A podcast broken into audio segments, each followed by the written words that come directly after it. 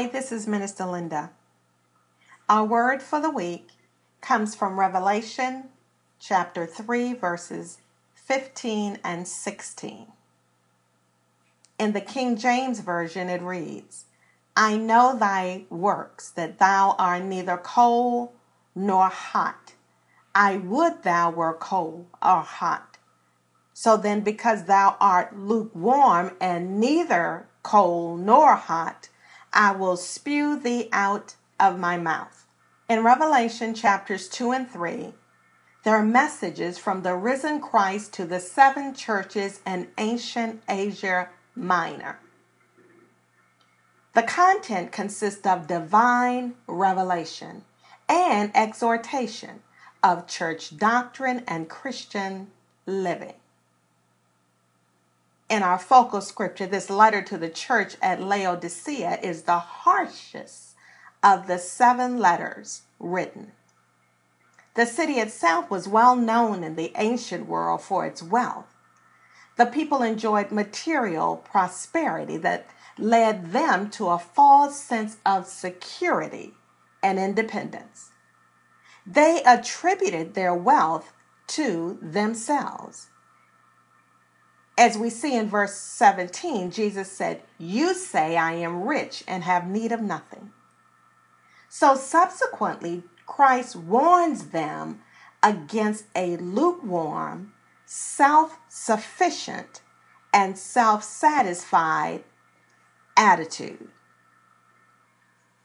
When Jesus says, I know your works, we are reminded that the believer is known, is recognized by his or her fruit, which should reflect a transformed life, a life in Christ.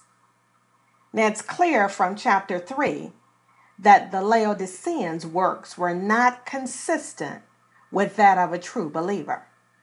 We see two extremes in this passage in which the Lord is describing the lukewarm heart attitude of this church. They're lukewarm in relation to God. The word says they're neither cold nor hot, but lukewarm. It's easy to understand the concept of hot. To be spiritually on fire for the Lord, to be fully committed, offering oneself to Him in service. And also the other extreme, cold, which means to reject the Lord, to blatantly deny Him, or even depart from the faith. Yet Jesus described them as lukewarm, wavering somewhere between a state of faithfulness and apostasy, which is total rejection of God and His Word. Lukewarm. They desired the things of the world more than God's word and God's will. Lukewarm. When we allow the cares of the world to dominate our thoughts, our behavior. It, it's when we pray only when necessary. You know, a 911 prayer to be lukewarm is a state of indifference lacking true conviction and commitment.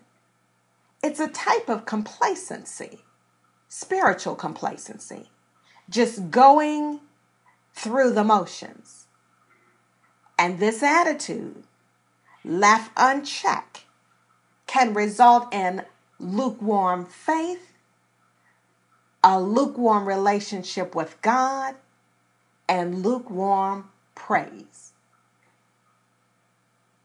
we see in verse 16 that the Lord Jesus agonizes over their present state.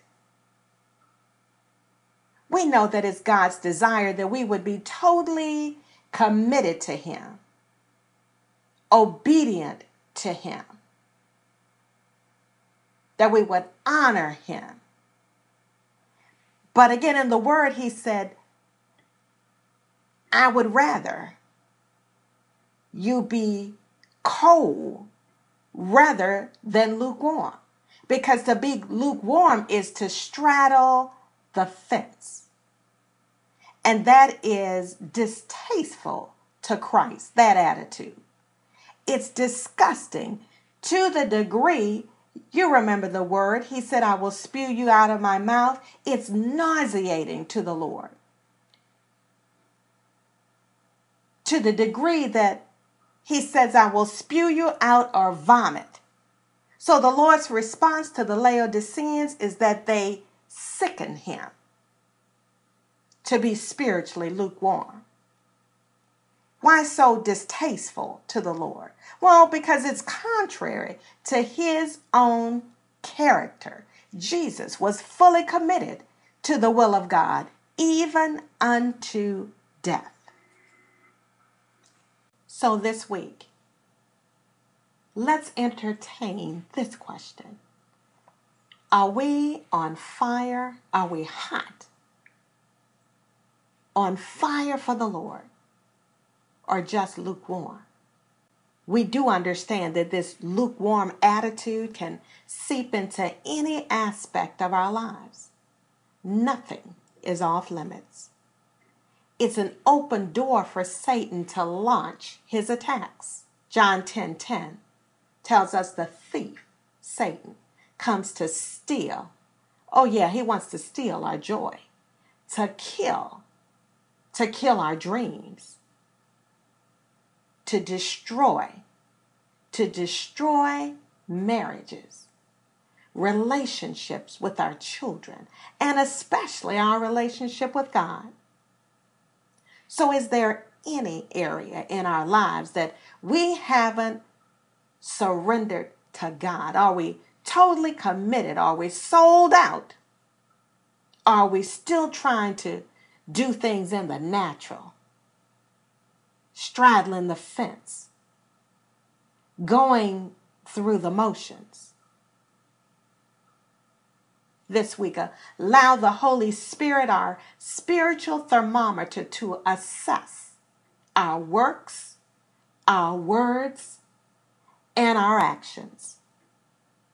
Divine revelation demands a determinate response relative to our praise, our prayers, our faith, and our relationship with God.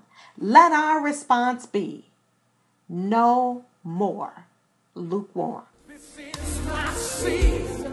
Come on, y'all.